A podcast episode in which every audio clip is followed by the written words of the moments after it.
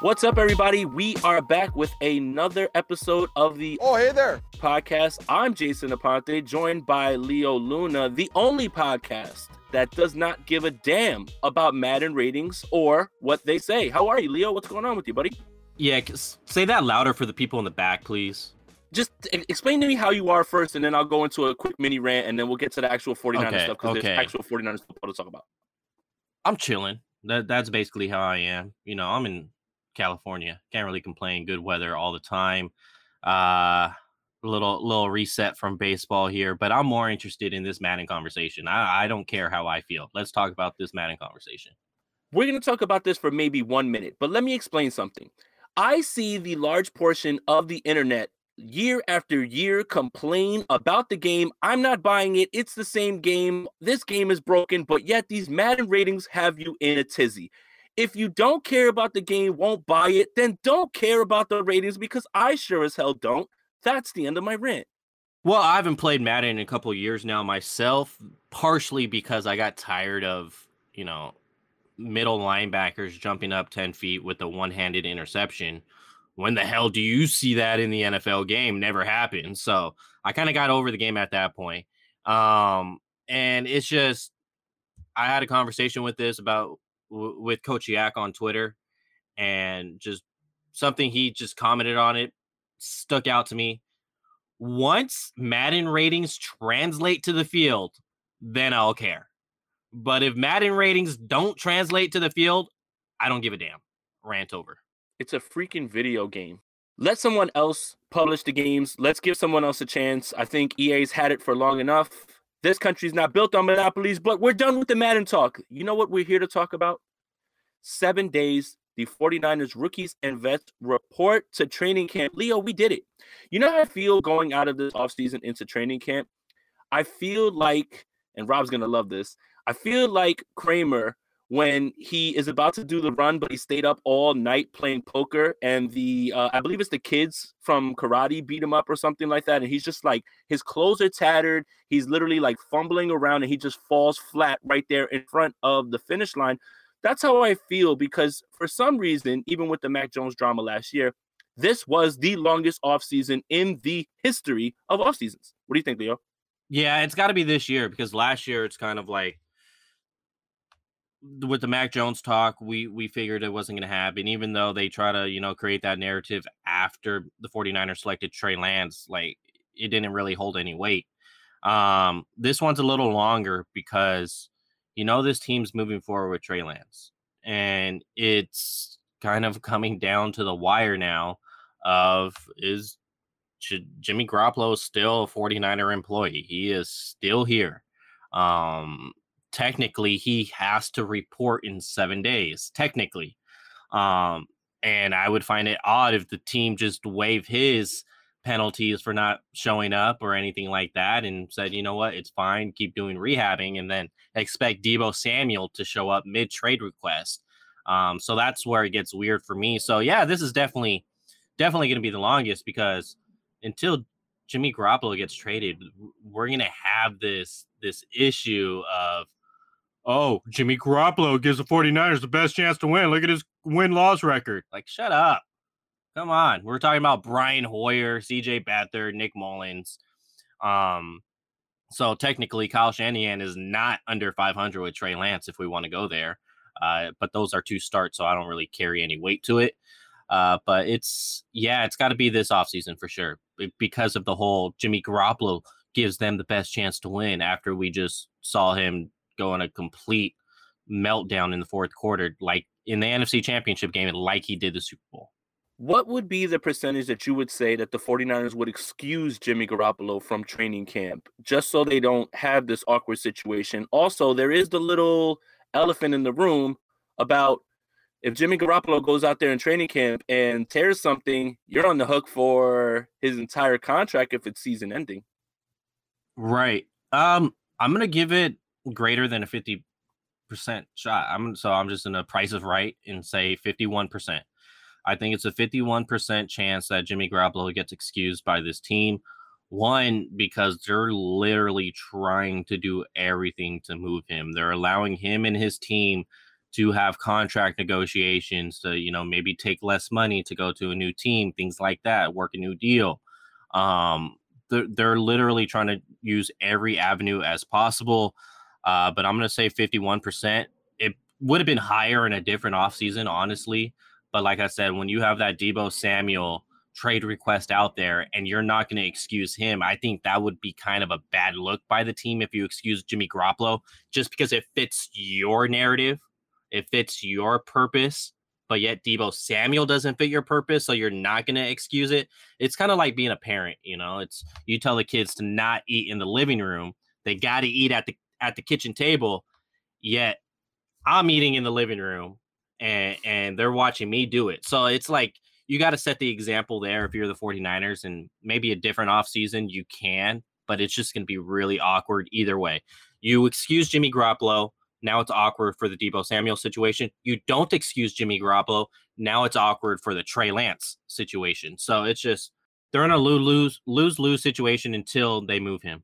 And I think that the only way that I would, I guess, justify it in my mind is one guy is actually going to be here for a long time. The other guy, the writing's been on the wall and he's already said his goodbye. So why bring him in? So let's transition from that to Trey Lance. I wanted to save it for last, but this seems like a good segue into it.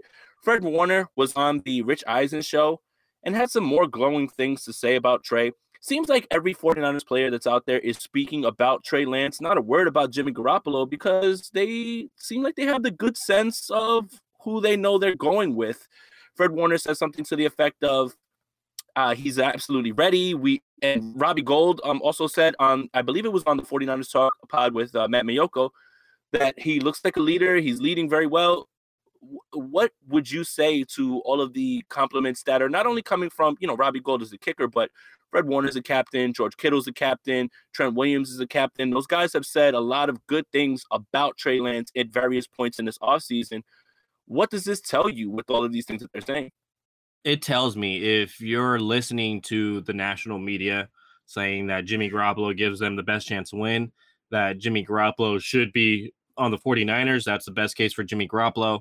If you're listening to those people, those comments by these current players should erase any thought of Jimmy Garoppolo being a starter on this team, because there's a way you can hype up Trey Lance and kind of just, you know, support your teammate without mentioning he's ready, he's going to be the guy, he's looking like a leader, things like that. So it's just, it signifies it's Trey Lance's team. Obviously, they're not going to say anything bad about Trey Lance in the offseason. Oh, well, you know, he's ready, but he needs to work on this. You know, they're not going to say that. So I would say don't think that they're trying to call him Superman or the next great or anything. Like, of course, they're going to support their guy. But it's just certain comments and words that tells me Trey Lance is starting for this team. So if you had any doubt, which I personally don't, it should erase it all. Here's the funny part for me. George Kittle, Trent Williams, Fred Warner, they come out and say, we ride with Jimmy and we love that. And that faction of people, you see what they're saying about Jimmy?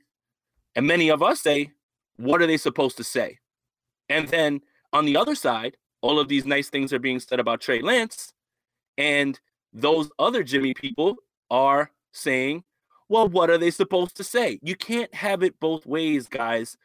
True teammates are not going to trash their leader, their quarterback, in the public, but it's a little bit of switching sides and a little bit of twisting the narrative the way that you want, a la what we were talking about last episode. I just found that to be funny, but I see a lot of people talking about it, and in my mind, it does feel good to have all of these things said about Trey, right?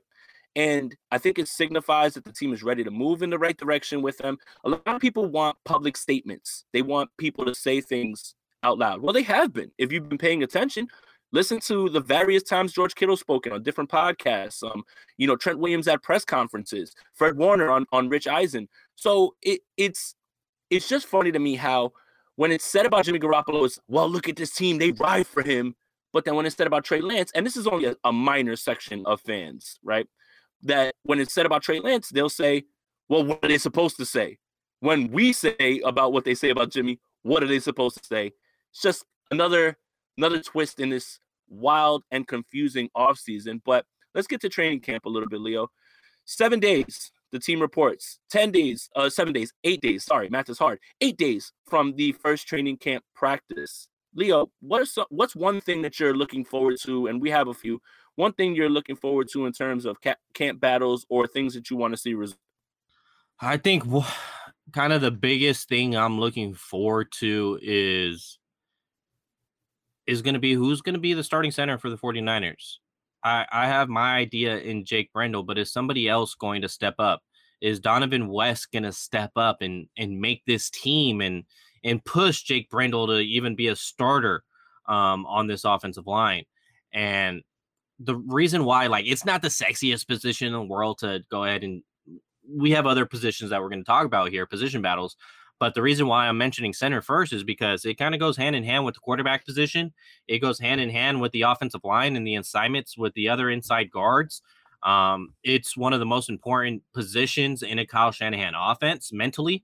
So that's why I'm saying center here is just what's going to happen there. Like, who else is going to battle? Please, God, don't put Daniel Brunskill at center and take away reps from right guard. Don't do that. Please don't do that.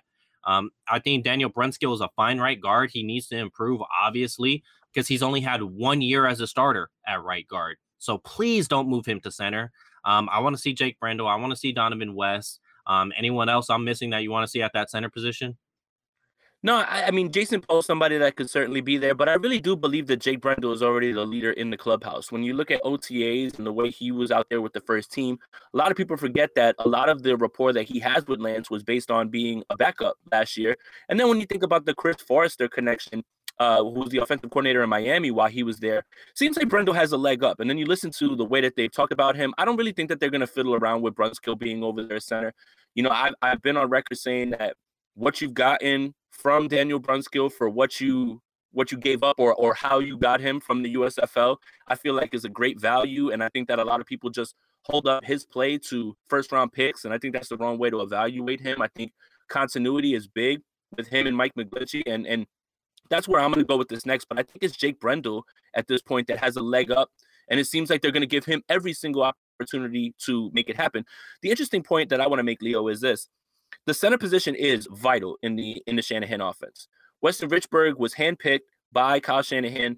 The offense ran the ball very well with Weston Richburg. Unfortunately, career-ending injury. Ben Garland filled in admirably that season in 2019. But then you have Hornets Grasu and then, you know, Brunskill for a little while there in 2020. And then you see how bad things can get when there's not sufficient center play. Alex Mack comes in last year and plays very well, especially down the stretch. The 49ers are really looking for their permanent center. And is that Jake Brendel? Is that Donovan West? Is that Jason Poe? Those are the things that we're going to find out pretty soon. And I think that, you know, once the center position is locked in, a lot of the offensive line falls into place from there. So I would say that the Jake Brendel thing, he's the leader in the clubhouse right now. All of those things, I mean, you hear what they're talking. You know, when Kyle Shanahan says something nice about you, that's when you need to take notice. How often does coach really praise guys outwardly like that in press conferences? That was my first tip-off that they're going to give every shot to Jake Brendel. But I did want to turn to Mike McGlinchey really quick because there's a lot of discussion about his play last year and his replacement, who is Leo's favorite player on the team, Tom Compton. So look, PFF is great when it fits our narrative. #FitsMyNarrative, right? When you rate a player very high that you're high on, look, they got it right. When you negatively rate a player, well, PFF doesn't know what they're talking about. Okay, so what does that mean? Tom Compton was the highest graded right tackle in run blocking. That is something that's vital and something that Mike McGlinchey is actually really good at and what he was brought here for. Now the discrepancy comes within the pass blocking. And I think that there's a large narrative about Mike McGlinchey that I feel is a bit unfair and is a bit overstated. And what I mean by that is what I pulled up was the snaps that they had, which were pass blocking. Pass blocking reps are things that aren't spikes. They aren't kneel downs, anything like that. These are true pass blocking reps. Okay. Mike McGlinchey last year had 256 allowed pressure opportunities. So those are pass blocking reps. 2 sacks allowed, 3 quarterback hits, 8 hurries, and 13 pressures allowed. Tom Compton had 113 more pass blocking snaps. Obviously, he played more, right? And when you play more, you'll have opportunities to have your numbers go up because you know, more opportunities to fail, I guess, is the best way to put it. But he tripled Mike McGlinchey's sacks allowed with 113 extra pass blocking reps, the same amount of quarterback hits, 10 more hurries, and 14 more pressures. The way that you should be breaking it down is this. Mike McGlinchey allowed a sack every 128 reps. Let's say the 49ers ran the football 30 times a game, right? And there's 50 snaps. They threw the ball 25 times. So 25 times, that's basically 4 games is 100. 5 games is 125, if you want to break it down like that. That's the split I think they'd like to go for. He allowed 1 sack every 128 reps. That's almost once every 5 games. A little bit overstated, if you ask me. And then Tom Compton allowed 1 sack every 61 and a half reps. That is at least 1 every 2 games at this point. Leo, am I off here, or is Mike McGlinchey a little bit overly criticized? Oh, for sure. You know, I've definitely done my criticism of Mike McGlinchey. And then people go, oh, like Tom Compton's not as good, the pro McGlinchey people. I'm like, yo, I know Tom Compton is not, you know, good, is not Mike McGlinchey level of player. And I think that's where a lot of fans get confused, is because you saw Tom Compton go in there and the offense provide, you know, good running metrics, good passing metrics at times. And yet the playoffs come around and you saw what happened with Tom Compton there. It wasn't good. And I think it's okay to give Mike McGlinchey his flowers when they're due. Like, he's not an easy guy to replace. He's not. That's why I thought if you were going to try and replace him, it's got to be within the first 2 rounds of the draft. Anything after the first 2 rounds, you're kind of just, you know, going, you know, shooting darts blindly and just hoping you hit it in the bullseye. That's kind of what you would be doing if you're trying to replace Mike McGlinchey. He's definitely a valuable starter to this team, and he does deserve more respect from, you know, individuals like myself. And that's kind of where I was going with it, because I've seen it. It's overblown. Well, look at what Compton did. You can replace him with anyone, not anyone. And let's just give credit to Kyle Shanahan for being able to play to Tom Compton's strengths and kind of fool everybody. I mean, he got Tom Compton another contract. He's over there in Denver now. Who would have seen that coming when Tom Compton was on the fringe of leaving the NFL? So I just think that it's a little bit overstated. But here's the point about Mike McGlinchey aside from that. The injury. How does he bounce back? I think he's going to be at training camp. When I spoke with Dr. Nirav Pandya of 95.7 The Game, he talked about him hitting all the landmarks. He expects him to be a training camp. He expects him to be a week 1, but he doesn't expect him to be 100%. And I think that's a little bit more of the worry than Mike McGlinchey being there. And what he said, and I'm paraphrasing, was at right tackle, what he'll be able to do well is pass block, because he'll be able to anchor with that injury. It was a very serious injury. What he said would take a dip is run blocking, and that he wouldn't be 100% until the next year, which puts the 49ers in a bit of a conundrum. I'm trying to use big words. With what do you do? What do you do with Mike McGlinchey on his 5th-year option? Because you're going to have to make a decision with him going forward, and how much does his play this season put them in that bind? So I think that Mike McGlinchey is something that I'm going to be looking forward to and trying to see a training camp. Aside from the other question marks, you know, you talked about Jake Brendel. It's going to be Aaron Banks' first time, we think, playing left guard. So the offensive line is something that is going to be something that I'm definitely going to be watching for while I'm at training camp. All right, Leo, give me somewhere else that you believe that is something very important we should all be watching for in training camp. I'm sorry. I know you're going to be looking at this position quite a bit because you have ideas with it. And that's the nickel corner position. We've kind of been fortunate to have K'Waun Williams there, also known as KK, at the nickel corner spot for the past 3 to 4 years. Fortunate because, like, he's probably a top 5 nickel corner in the game. And now we're looking at a position to where to me, it's a starter. First off, I want to say that it's a starting position. They're on the field for about 70% of the game. I'm looking at Darqueze Dennard, former first-round pick of the Cincinnati Bengals that came on with the team late last season. Rookie Sam Womack, Dante Johnson, the forever 49er, and Jason Verrett making a comeback. I'm gonna add him in there because I could definitely see reps with him at nickel corner spot here in training camp. What are you thinking about this spot here? Well, I think that Tariq Castro-Fields also should be tossed into that as well, just to see. I think that he'll get his shots. It might not be with the first team.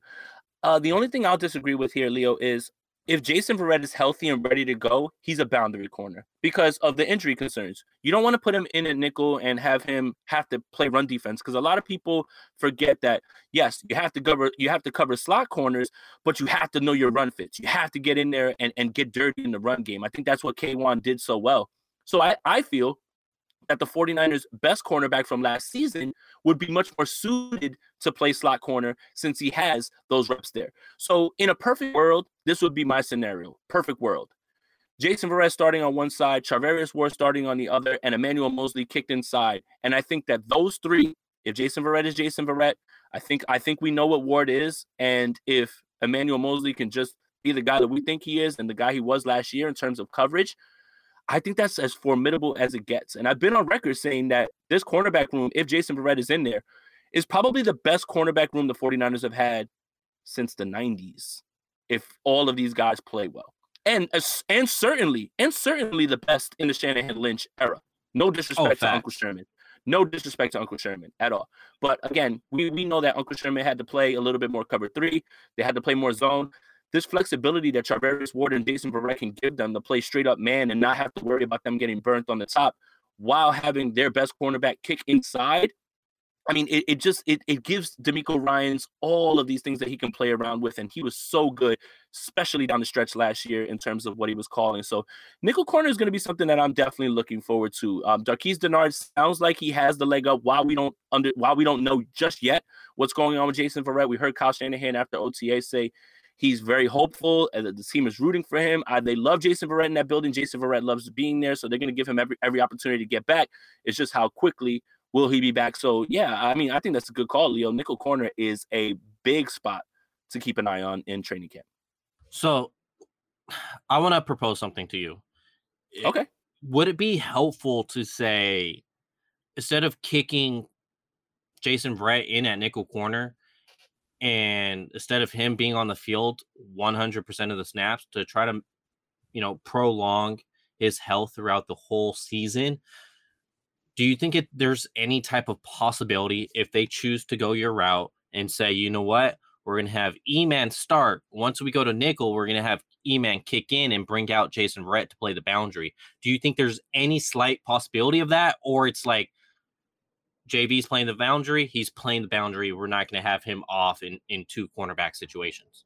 See, there's a possibility. There's a possibility for everything. And like you said, this offseason, who knows what the heck is going on anyway. But my concern would be rhythm, right? Especially a corner. Getting on the field, staying on the field, and knowing that. So how much do they value that? I'm not certain. For me, I wouldn't like that. It's not ideal. But if they can make it work, that makes a lot of sense as well, too. So, I mean, I think it's a possibility. I don't think it's a strong one, and it's not something that I'm necessarily jumping at. But I do think there is something to trying to keep Jason Verrett healthy and prolong his season, because even if it's something where you try this in the beginning of the season, but down the stretch, when you need big games and God willing, the 49ers are in the playoffs, Jason Verrett becomes this guy that he's back to 100% health, and he's locking down wide receivers and the flexibility comes in, then I'm not adverse to that at all. Okay. And then quickly on 49ers fifth round pick, Samuel Womack out of Toledo. He said this after being selected: I'm a lockdown press corner in your face, also good off coverage. They run similar defense to what I ran in college. What if you had to give a percentage scale on the possibility of him, overlapping Darqueze Dennard, because as you said, I think we all predict that he's the favorite right now. If Womack had to frog leap Darqueze Dennard, what percentage would you put on that? I put 45-50. His athletic profile is literally K'Waun Williams. So in the same way that, cover your ears, 49ers fans, wait, don't, you actually have to hear this.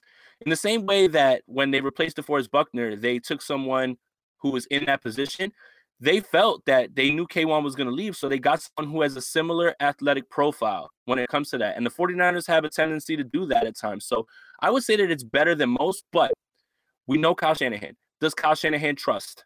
a rookie over what he knows. Look how long it took him to get Ambry Thomas on the field. And that was more out of necessity, I feel, than just saying, hey, the kid was ready, right? Diamador Lenore started early in the season. That ended pretty quickly. And it only takes one or two plays for Kyle Shanahan to not trust you anymore. So I think that's where it's going to come in. Does Darqueze Dennard get the nod because he's the veteran, a la Josh Norman and things like that? Sorry, I didn't mean to bring that up either. Or do they just go with the guy who is more athletic? Maybe he'll make a mistake or two, but the ceiling is much higher, I think, with Womack than it is with Dennard, and I think nobody would disagree with that. Yeah, and last season, Womack allowed only 8 receptions on 21 pass attempts in man coverage, which is only a 38% completion percentage. I don't care if he was at Toledo. That's impressive. Yeah. And I think when you watch him on tape, you see a guy who's physical like that, can play well in the run. I think that he just needs to improve on tackling, but he's great in run support. All that stuff can be worked on. So, yeah, I definitely see the vision when it comes to that. Let's switch gears real quick in training camp to the one spot in the secondary that feels like it's not necessarily a question mark. We have a leader in the clubhouse at this point. I think the question mark comes in with what will a long season be with strong safety, and I'm talking about Talanoa Hufanga, who is probably right now the leader in the clubhouse. A lot of people like how aggressive he plays, and with the departure of Jaquaski Tart to Philadelphia, looks like he's going to get his shot right away as he took over in OTAs right away. Leo, some thoughts on the strong safety position, and what do you think will happen? Okay, first off, I like Talanoa Hufanga. I think he could be a really good player in this league. I'm not too high on him playing the single high safety, which we saw a few times last season. And we've seen big plays being given up when he was up at single high. So I would like to see less of that. Maybe if there's less of that, there's more opportunity for Jimmy Ward to make a play, since people want to complain about his turnovers or lack of there.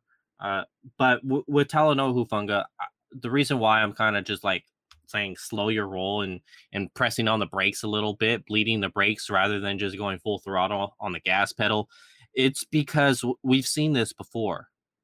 We've seen it with Colbert at safety, where we're all hyped coming off of his rookie year. You know what? We have that position figured out with Adrian Colbert. He's going to come in. He's a starter. He's ready to go. But as we all know, that ended up not being the situation after a few weeks, where he was benched afterwards. And then the other time where we try to replace Tart was with Tarvarius Moore. And we were all on the Tarvarius Moore train. This guy's running a 4.3. He's big. He's got an interception on Patrick Mahomes in the Super Bowl the previous year. He's ready to go now. He's ready to go and play that safety role.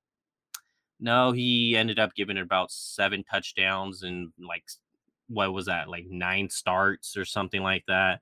A lot of big plays made. So with Talanoa Hufanga, I'm not saying that same thing's going to happen. I'm just going to wait until I kind of predict his future because, you know, recent history tells me to slow the hell down and let this guy play. Let this guy, you know, produce. And if he's not playing single high safety and he's more slower, you know, like a box safety, a Jamal Adams type role, I think he could be really effective. And I think he'd be really good in this defense. And don't get me wrong, I don't think it's necessarily a knock or a negative to call safety a box safety. I don't agree with that narrative, because it is very difficult. We've seen safeties try to transition into linebackers to make them more, you know, box safety, give them more speed, things like that. And they can't do it. So if you are a safety that can play in the box, hats off to you. Not everyone can do it.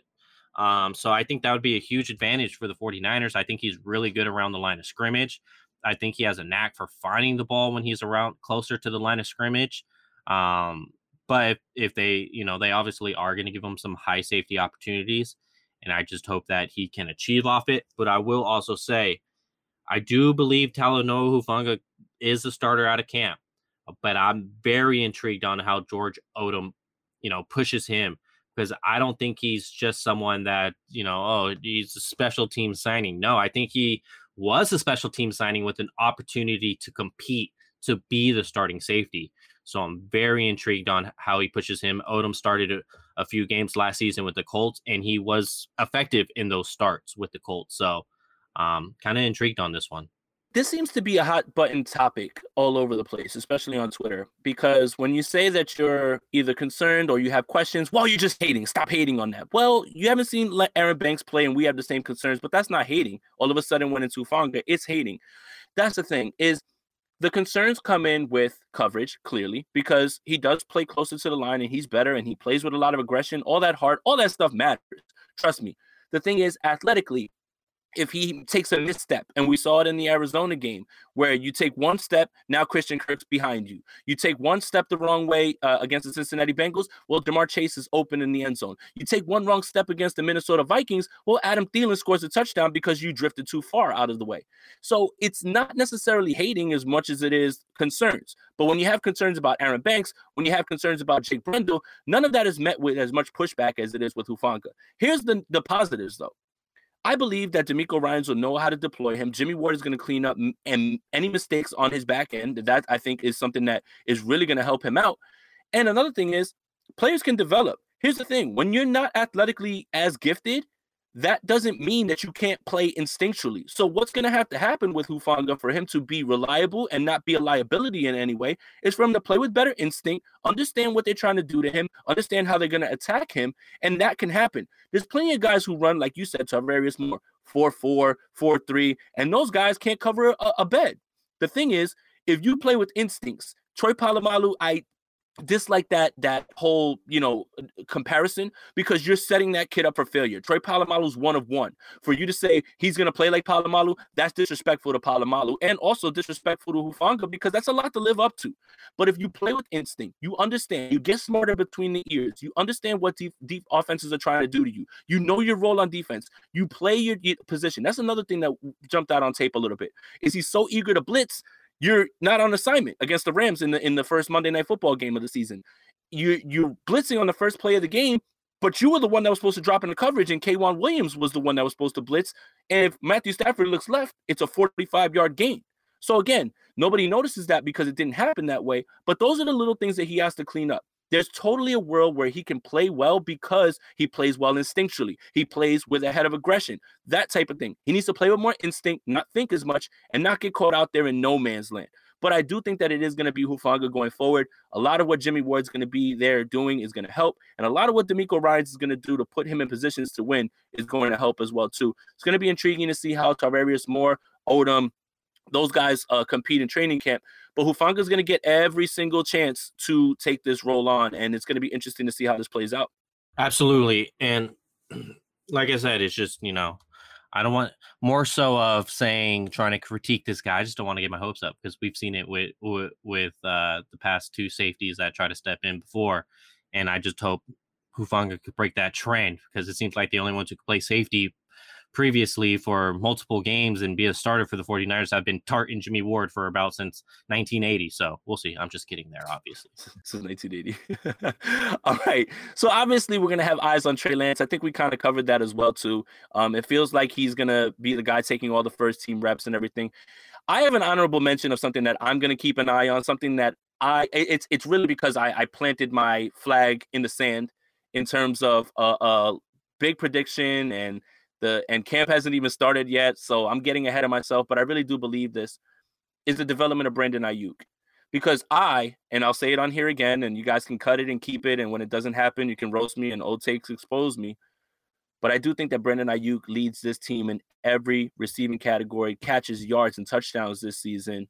Now, look, that doesn't mean that Deebo Samuel is going to have a bad season. It doesn't mean that George Kittle is going to have a bad season. I think that the rapport that you see with Trey in the two games that he had with Brandon Aiyuk, with what they're working on and how they're building that's still working out all the time, it's just going to come to fruition more. It seems like their play styles fit a little bit more. What the 49ers aren't going to do is throw the ball more, but what they are going to do is throw the ball more downfield. I would actually suspect that the pass attempts decrease at this point. It actually would decrease, in my opinion. But the amount of passes down the field are going to change, and that suits Brandon Aiyuk more. So I see this being the year that we thought Brandon Aiyuk was going to have coming off of his rookie campaign. That's my honorable mention when it comes to that, Leo. Brandon Aiyuk, huh? I love it. I love it because I've said it before. When we look at his, you know, draft class, we look at the CD Lamb. Obviously, the one on top of that is Justin Jefferson in Minnesota. So it's just like Brandon Aiyuk seems like he's on a third tier for his draft class. And, you know, that's not really a spot you want to be when you were also a first round pick and other guys have more receiving yards with you. That's fine. I don't really care because that depends on opportunity. That depends on targets, you know, etc.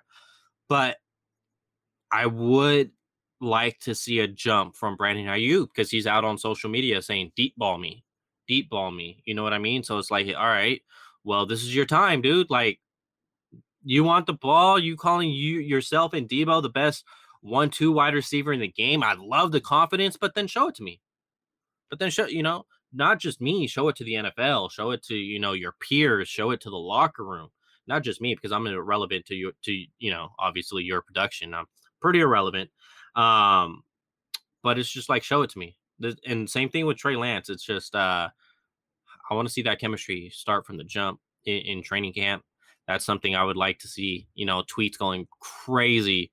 Oh my God, Trey Lance, Brandon Aiyuk, they did this, they did that. Maybe it makes Deebo Samuel want to get out there a little sooner. I doubt it, but that's just something I like to see going forward. It's just anytime you could have two threats at the receiving position, sign me up. But Jay, do I think he's going to lead the team in receiving yards? Hell no. I think that's still Deebo Samuel. I think it's Brandon Aiyuk, and we'll come back to this. I'm going to stay. So if you're in a fantasy football league with Jason, do not let him draft Brandon Aiyuk because he'll wait and he'll take him. That's good because it's funny. The year before I was at, we heard the noise out of training camp and everything, and I was on Aiyuk and not Samuel. Aiyuk was the one who wound up popping off that year, but obviously Deebo got injured. Last year I went to camp, and I clearly saw that Deebo Samuel was the best receiver on the field, and I flipped that. So Aiyuk went ahead of Deebo. This year, I am going to stay away from drafting Deebo Samuel because the price is too rich. Give me the guy that everybody's sleeping on in this offense, which is Brandon Aiyuk. So, yes, if I am in your redraft fantasy league, I will have Brandon Aiyuk on my team at a fraction of the cost that it will for Deebo Samuel for all the reasons that I talked about. Thanks for giving away my strategy. And we need to get in a league together. Maybe we need to do a Niners Nation Fantasy League. Listener League? I love it, man. I mean, I'm already in 36. Let's just add on another one. I have no problem with that, Leo, at this point. That'll do it for this episode of Oh Hey There, man. Look, we are 7 days away from reporting, 8 days away from pads popping training camp. I will be there for 5 days. For 5 practices, we will do live right after practices, things like that. The content is going to be insane. Make sure that you're subscribed wherever you get your audio podcasts, and make sure that you drop those 5-star reviews, which we will read on here. If you want to drop a 5-star review and says Jason's voice is annoying as hell, I'll read that. That's what we do for you guys if you're going to do a 5-star review. Leo, anything that you want to say before we get out of here? Nah, man, just follow me and Jason on Twitter. You already know where to find us. Jason Aponte 2103, at Leo Luna 93. You could also find me on Instagram at that same handle, and you can find Jason on Instagram at Japonte 2103. I love it. Instagram, Twitter, we got you guys covered. The content is going to be coming. Thank you guys for listening, and we will talk to you soon.